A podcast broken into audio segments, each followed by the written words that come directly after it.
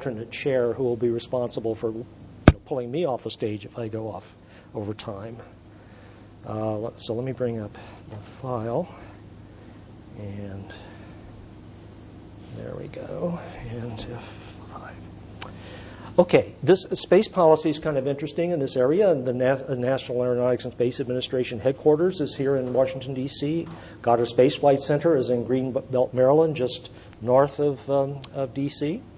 Um, space policy is an interesting topic, a hot topic these days, because it's undergoing significant transition and change, and NASA is trying to find under the under the policies of the current administration, trying to find and, and establish a new direction.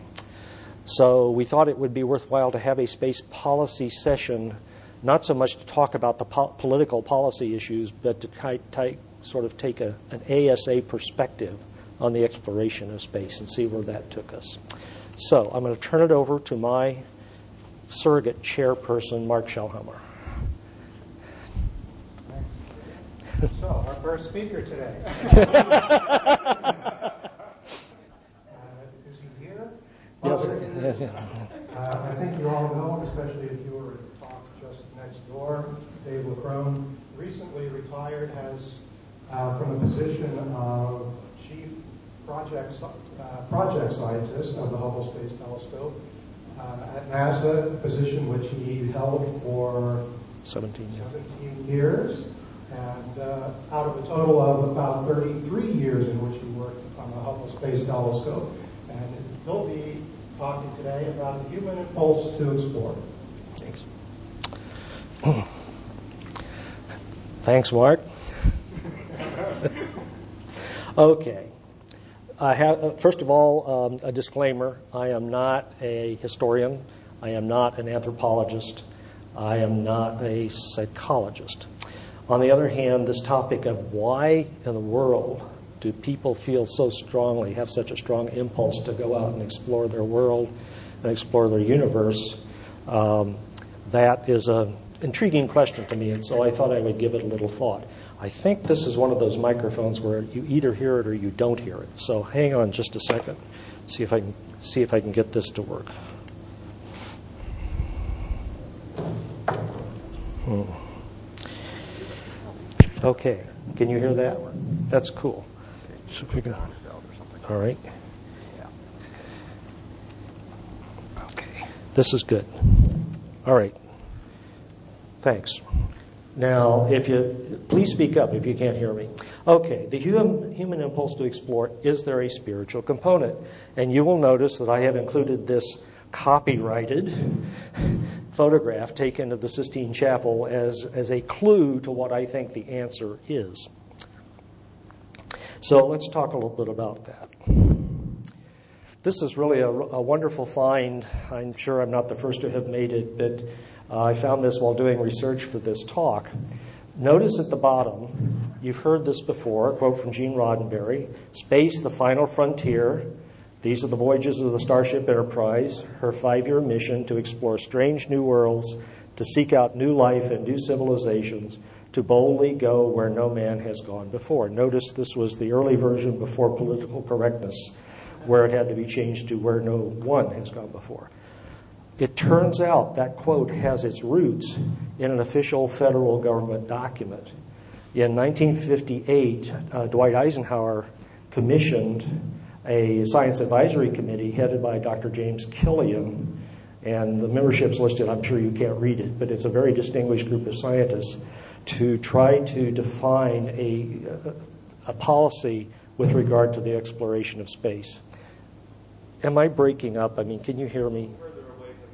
Thanks. Is that good? That's good. And you can actually hear me. Because otherwise I can just shout. Um, so I've extracted uh, and blown up here uh, a subparagraph of that. It is useful to distinguish among four factors which give importance, urgency, and inevitability to the advancement of space technology. The first of these factors is the compelling urge of man to explore and to discover. The thrust of curiosity that leads men to try to go where no one has gone before. Sound familiar? Most of the surface of the earth has now been explored, and men now turn to the exploration of outer space as their next objective. So uh, Dwight Eisenhower wrote an introduction uh, to this pamphlet. He asked that it be widely distributed throughout the government and to the public, and it preceded the National Space Act, which formed NASA. So this is a formative document. And uh, I wanted to latch on the first of the four factors. The other three factors were scientific research, technology development, and military needs. Um, because it does identify as the number one factor this compelling urge men and women apparently have to explore their environment. Okay, so where does that come from? Well, one way to look at it is perhaps it is a result of evolution. And we had this wonderful tour Friday evening at the Hall of Human Origins. Uh, Rick Potts is going to talk about this again tonight. So I've cribbed a couple of images off their website just to set the, the tone for uh, evolutionary factors. The impulse to explore was probably selective for survival in, in human evolution. After all, people had to search for sources of food, they had to search for shelter, they had to go looking for potential enemies or hostile um, adversaries. And if adverse conditions came along, like severe drought over a long period of time, they would have to flee and find somewhere else to live. So obviously, people who had the capability to go out and explore the surrounding countryside or even go over great distances to explore the potential areas where, where it would be better, where they would have a better life, um, that should be um, ad- allow adaptation of people of that kind to survive. Um, when you think a little bit about the human characteristics that would be conducive to exploration, an ability to reason, that is to observe and draw inferences, uh, compelling curiosity, some creativity, there's a river there. I've got to get across it. How do I get across it? Well, here's a log that floats. Let me use that to build a canoe and go across.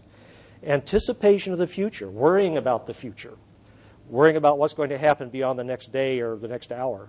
And then conducive physiology, and as we saw at the Hall of Human Origins, that includes large brain, the development of a large brain, the development of um, sensory perceptions that at least were adequate, a nice balanced set of sight and hearing and smell and taste. Long legs. People who had longer legs were better able to explore over greater distances than people with shorter legs. Cro Magnon man had long legs, Neanderthal man had short legs. So one could think of it, this impulse, as something that came from our heritage in evolution as a matter of our own survival and has persisted in our, in our DNA, I suppose. Now, I'm going to concentrate on European, the European story. Of course, exploration uh, goes way back thousands of years and isn't limited to Europe, but this is the story as I'd like to tell it. So I'm going to distinguish between two types of exploration physical exploration of the Earth's surface, and later I'll talk about intellectual exploration, exploration from a scientific perspective, and exploration of the universe. Um, three common examples we've all learned about in grade school Columbus, Magellan, and Hudson. Uh, their voyages were dominantly motivated by the desire to find an alternate trade route, uh, sea route to Asia, to the Orient for trade. This was after the Turks, the Ottoman Turks seized Constantinople in uh, 1453, and after that event, uh, that was much more difficult to travel over land routes uh, to Asia. So it was very uh, important to get a sea route. Um, Obviously, they, the people who sent them on these trips desired to claim and colonize newly discovered lands. There was a strong impetus to convert uh, indigenous peoples to, to European religion. And of course, there was a quest for gold and other riches. And I'm not going to read it all, but there's a quote down here from the contract between Christopher Columbus and Isabella and Ferdinand of Spain. And what it basically says is that after expenses are subtracted, Christopher Columbus gets 10% of anything that he can find by way of merchandise, pearls, precious stones, gold, silver, spices, and other objects of merchandise whatsoever. By the way, that wasn't his only reward, but that was one aspect. So basically, commerce and the search for wealth were strong motivators in this kind of early exploration. But at the same time, there was another kind of exploration going on trying to understand the natural world. And, and I call this intellectual exploration or scientific exploration. For well known examples, Copernicus, Galileo, Kepler, and Newton. Copernicus, of course, derived the Copernican system for the solar system, the, the sun being center and, uh, central and the planets going around the sun. instead of around the Earth. Galileo, of course, strongly defended the Copernican system and uh, to the Catholic Church, and that got him into some hot water. But more importantly, he used his very improved, much improved telescopes to actually obtain observational evidence by observing the sky that supported the Copernican idea. Then Kepler used, uh, and I haven't shown Brahe's picture here, but Kepler used very precise measurements of planetary positions in the sky relative to the background stars uh, to derive his three laws of planetary motion. And those observations were from the Danish astronomer Tycho Brahe. And then, of course, Isaac Newton took all of this prior work and converted it into his laws of motion and the law of gravity. Now, what motivated these people? Why in the world would they, in some cases, put their lives at risk uh, as Galileo did, as uh, Giordano Bruno did, as you heard in the earlier talk. Why would they do that? Well, uh, it's kind of interesting when you read their writings.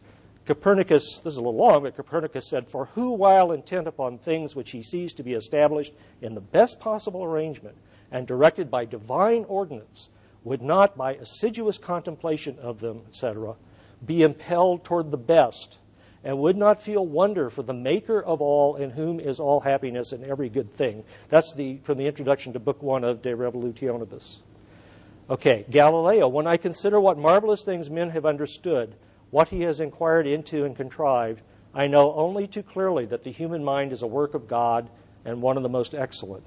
Kepler, I believe it was by divine ordinance that I obtained by chance that which previously I could not reach by any pains I believe that so much the more readily because I had always prayed to God to let my plan succeed if Copernicus had, held, had told the truth.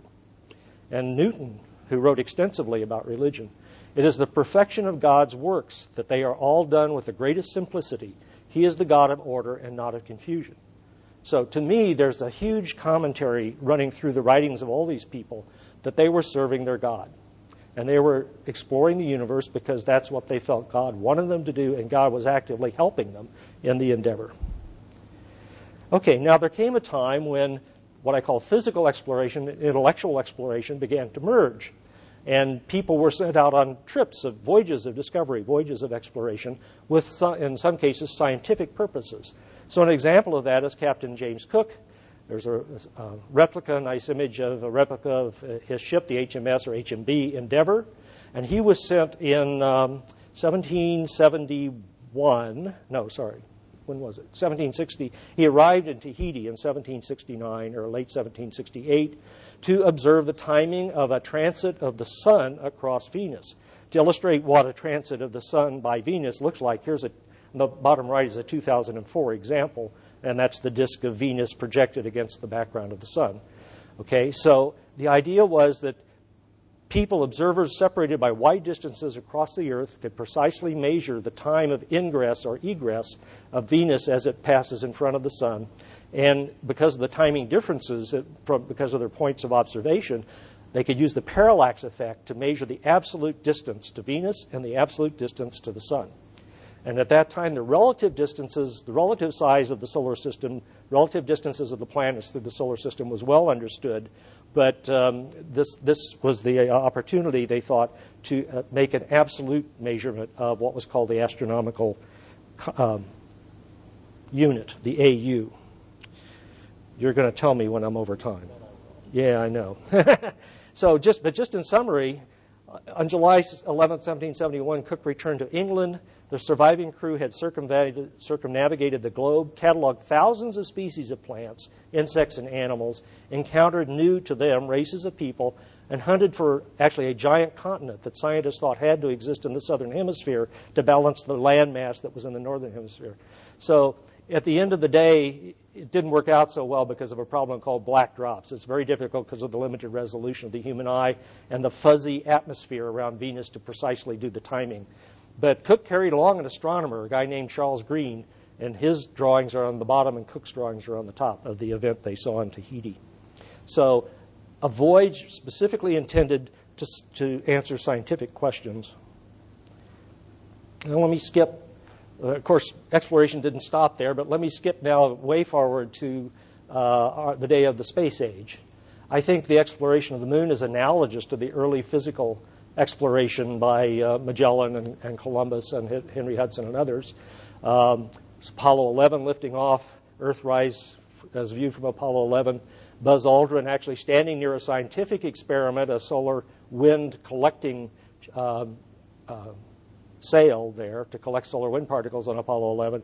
Lower right, uh, Jack Schmitt, uh, actual PhD geologist doing geology on the surface of the moon in Apollo 17. But the science was by no means the most important motivator. National security interests during the Cold War, development of the technologies, uh, which also had military applications, potential discovery of useful resources on the moon, possibly, a continued urge to explore unknown lands, that subjective, kind of tenuous motivation. And then, sort of at the bottom of the list, was the scientific interest in the early solar system's history. And the evidence of the lack of scientific motivation is that after Apollo 17, the program was canceled, even though there were three more missions planned. Okay? So, beyond that, that kind of is the end of human physical exploration, at least to this point. But we send surrogates, robots, out into our solar system to continue the process. And I really think this process is more dominated by science, intellectual exploration, and what I think, with a question mark, is possibly a metaphysical motivation. Uh, you see uh, Mars ex- exploration rover Spirit. This is a simulated image where that's a real image of the Martian surface taken by Spirit, and then someone has superimposed on it an accurate image photograph of the Spirit itself. And you can see on the lower left those blue green rocks are evidence for past water on Mars. Uh, they're magnesium iron carbonate, predominant, well, not predominantly, but in large measure, about 25%. Uh, those were imaged by Spirit. That carbonate would dissolve, in, in particularly, had to have been formed in the presence of water and would dissolve in the presence of acidic water. So that means that it's evidence for a neutral or, or somewhat alkaline ocean or uh, hydrological environment on Mars. Follow the water. That's the mantra about Martian exploration. Um, you see an artist's concept up there at the top of uh, the Cassini probe of Saturn, releasing um, the, uh, the, Huygens probe uh, developed by the European Space Agency to, into the atmosphere of Saturn's moon Titan. And for the first time, we actually have images of the surface of Titan. Its atmosphere is filled with methane and other nasty stuff, and it's always been very difficult to image the surface. On the lower right, you see an entry image taken as, as the Huygens probe was parachuting to the surface. You see rivers. You see a lake bed. But the liquid involved wasn't water, it was liquid methane. And right now, those are dry.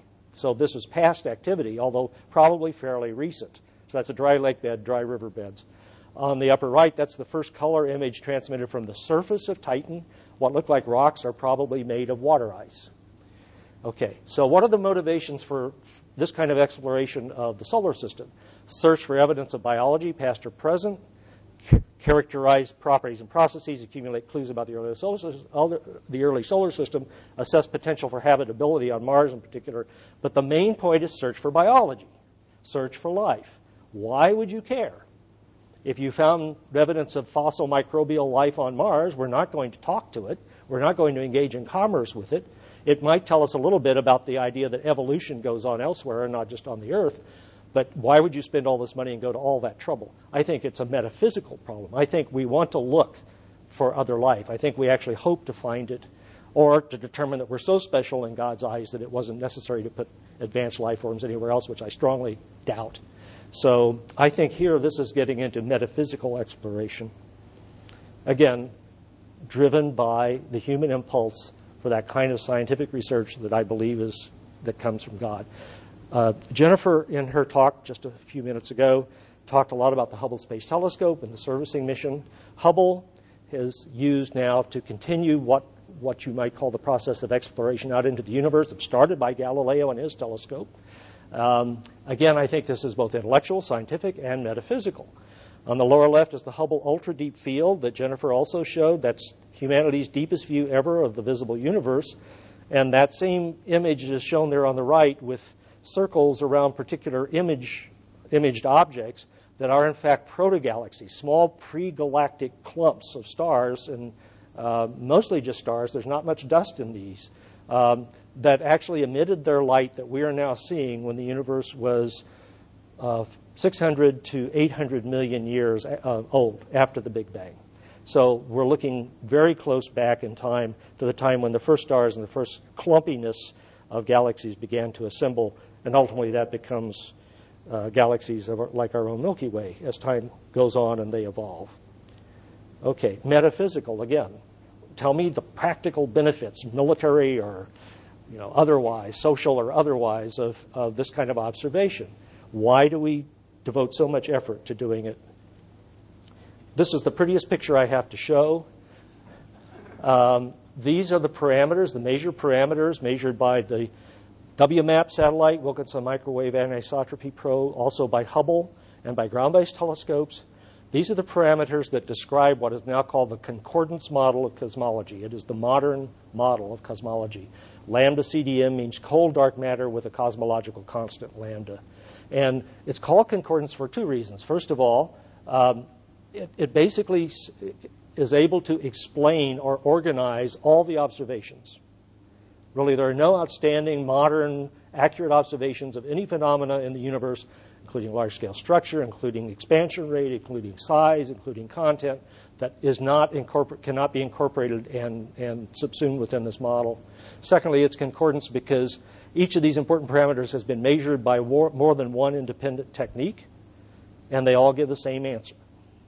So there's significant, there's very little disagreement. The numbers in this reproduction are a little fuzzy, and that's okay because the numbers are continuing to be updated because the WMAP satellite is continuing to operate and will continue to operate for the next year or two. And the more data it collects, the more accurate these numbers come. So you see, the universe is 13.72 plus or minus 0.12 billion years old. That's also consistent with the ages of the oldest stars. It's consistent in a general sense with the ages of the rock, oldest rocks in, in the solar system, which are about four and a half billion years old. So time scales of billions of years. Um, well, I'm not going to spend more time on that, but it, every one of those numbers represents a story that, that, can be told. And, and I think this is wonderful. It's only in our age. Uh, we're alive in an age when it's possible to do precision cosmology and put these very small error bars on very profound measures of the properties of the universe. Thank you. That's about right. Okay, a few reflections and observations now that get into my feelings about what this all means, about why we're compelled to explore, and in particular, scientific or intellectual exploration. First of all, you got to understand scientists are honest, smart, objective, careful, methodical, systematic, and good looking. Uh, we don't make this stuff up. We try very hard to get the answers right. And, and scientists take great pleasure and earn great fame in disproving a hypothesis or finding faults in well established theories. You could get really famous, or you could win a Nobel Prize by showing that Newtonian gravity isn't correct, or that general relativity isn't correct, or that there's some fundamental discrepancy in quantum mechanics. And you're the first to discover this. So you get really famous by, by being the, the guy who disproves things, doesn't assert that they're true. And so understand science is not a belief system. It thrives on just the facts, ma'am, and inferences drawn from the facts. And if the facts don't hold up, hold up uh, if models or theories don't hold up to the facts as observed, then you've got to change the models or theories. Scientists are very good at determining what, where, when, and how. They are not well equipped to determine capitalized why, as in for what reason or purpose. Sounds very much like what Francis Collins said last night. I swear I wrote this chart before I heard him speak. So I think it just shows that these are fairly straightforward ideas uh, that people need to think about. So, why do we continue to explore the solar system, our galaxy, and the universe? There's an atheistic perspective. Humans are driven by evolved traits to be curious, to ask questions, to seek understanding. Our current knowledge is sufficiently well founded to allow us to draw conclusions about the universe at very precise levels, as you saw. We can explain the universe, its contents, its phenomenology, as having evolved from nothing. Starting with the Big Bang, which presumably had nothing preceding it, the universe has been driven inexorably by the laws of physics, either as currently understood or, since we don't fully currently understand the laws of physics, as likely to be understood in the future. We can't explain why there was a Big Bang today as scientists, but surely in the future we'll figure it out. God is unnecessary. Now, there's one other problem with this. Humanity's explorations over centuries or millennia, undertaken at great effort, risk, and cost, and, and loss of life, have now led to the fundamentally to the conclusion that there is no purpose to our existence. The metaphysical question why is meaningless. So, congratulations, guys. You have succeeded in proving that you you were unnecessary and that, and that human life was just a, a blip on the radar screen of the cosmos. Okay, if you don't like that, you can answer the question from if you happen to start. And by the way, that's their prerogative as philosophical prerogative. If that's what you want to believe, fine. But if you happen to come to this from a religious perspective, if you happen to already have a God or belief in some sort of a, a deity that has some role to play in all of this, I think it's pretty helpful. Uh, so the theistic perspective is God wants us to understand. God wants us to understand the true nature of His creation. That's the reason He's driving us. And that's the reason He's given us the ability, uh, the, the creativity, the curiosity, the senses, and the drive to try to fully work out the true nature of creation. So, in this picture, scientists are in essence the messengers, trying their best to be truthful and accurate in bringing this understanding to their fellow humans. Science demonstrates that God's creation is magnificent, beyond anything our ancient ancestors, including those who, who wrote the Bible, could have envisioned. We may not yet know the answer to why, but we do know that it is not a meaningless question. Now, there's one problem with this, at least for certain religious groups. Those like young earth creationists, those who wish to deny scientific findings as being contrary to their literal interpretation of Scripture, are taking, I think, a great risk. If I were the deity and people were denying the reality of the universe that I have given you, and I have asked you, I've demanded of you that you go explore and describe, and you'd look at me and you say, oh no, that can't be right because it wasn't, you know, it was 7,500 years ago and it all happened in seven days, I think I'd be a little annoyed. And I think what they're, risk, they're risking is actually being disrespectful to the Creator by denying the glory of His creation. That's a controversial statement. I was warned not to make controversial statements, but that is. So I want to conclude.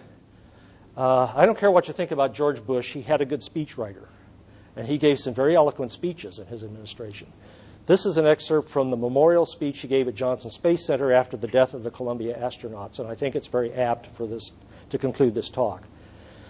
Quote, this cause of exploration and discovery is not an option we choose. It is a desire written in the human heart. We are that part of creation which seeks to understand all creation. We find the best among us, send them forth into unmapped darkness, and pray they will return. They go in peace for all mankind, and all mankind is in their debt. So it's not an option that we have chosen, it's written in the human heart that we must do this. Okay, that's all I have. Any questions?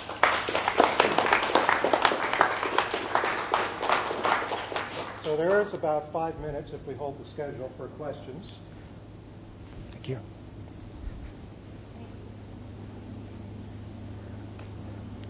With this impetus for discovery that's in the eloquent words of President Bush written in the human heart, what happens when we send surrogates, our surrogates in robotic form or other kinds of probes into space? What happens to that quest? What happens to that desire?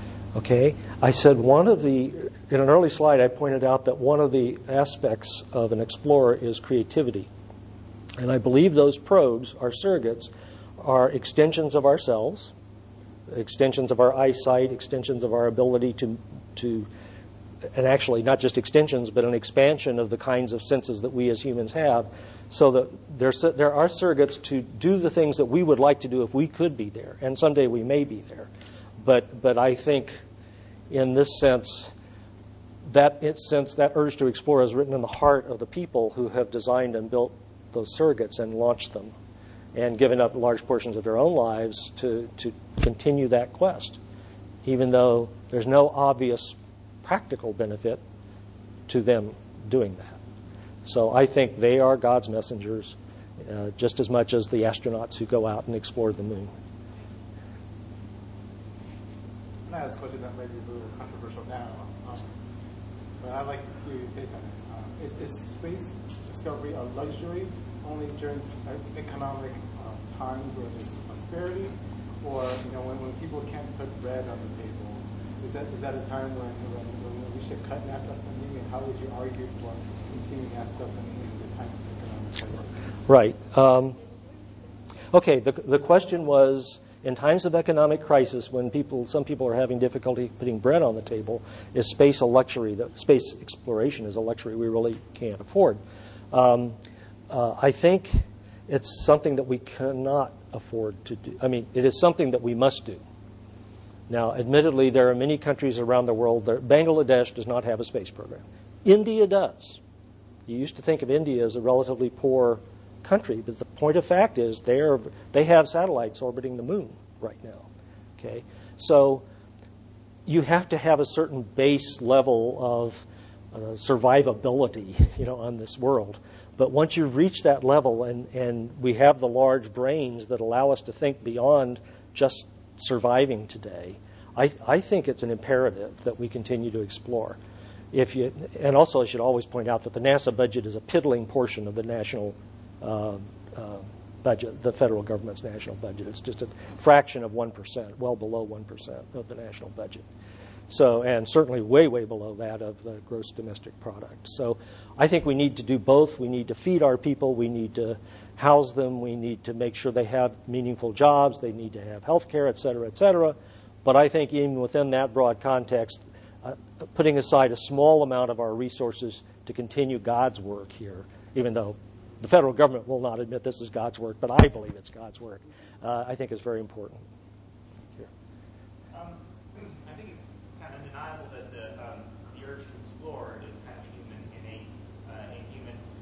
But as you get to, and I would love to believe that the uh, desire to explore space is kind of innate, but as you get more specific, especially to things like um, human exploration space uh, or search for um, other life or things like that, how much of that is possibly driven by uh, society, Western culture, our time and history, those sorts of things, because there do seem to be shifts back and forth, of course, depending on where you live on uh, on the planet, you may find the society having very different attitudes about that specific type of exploration. And we need to be careful that we kind of don't, you know, put a specific type of exploration into that general drive.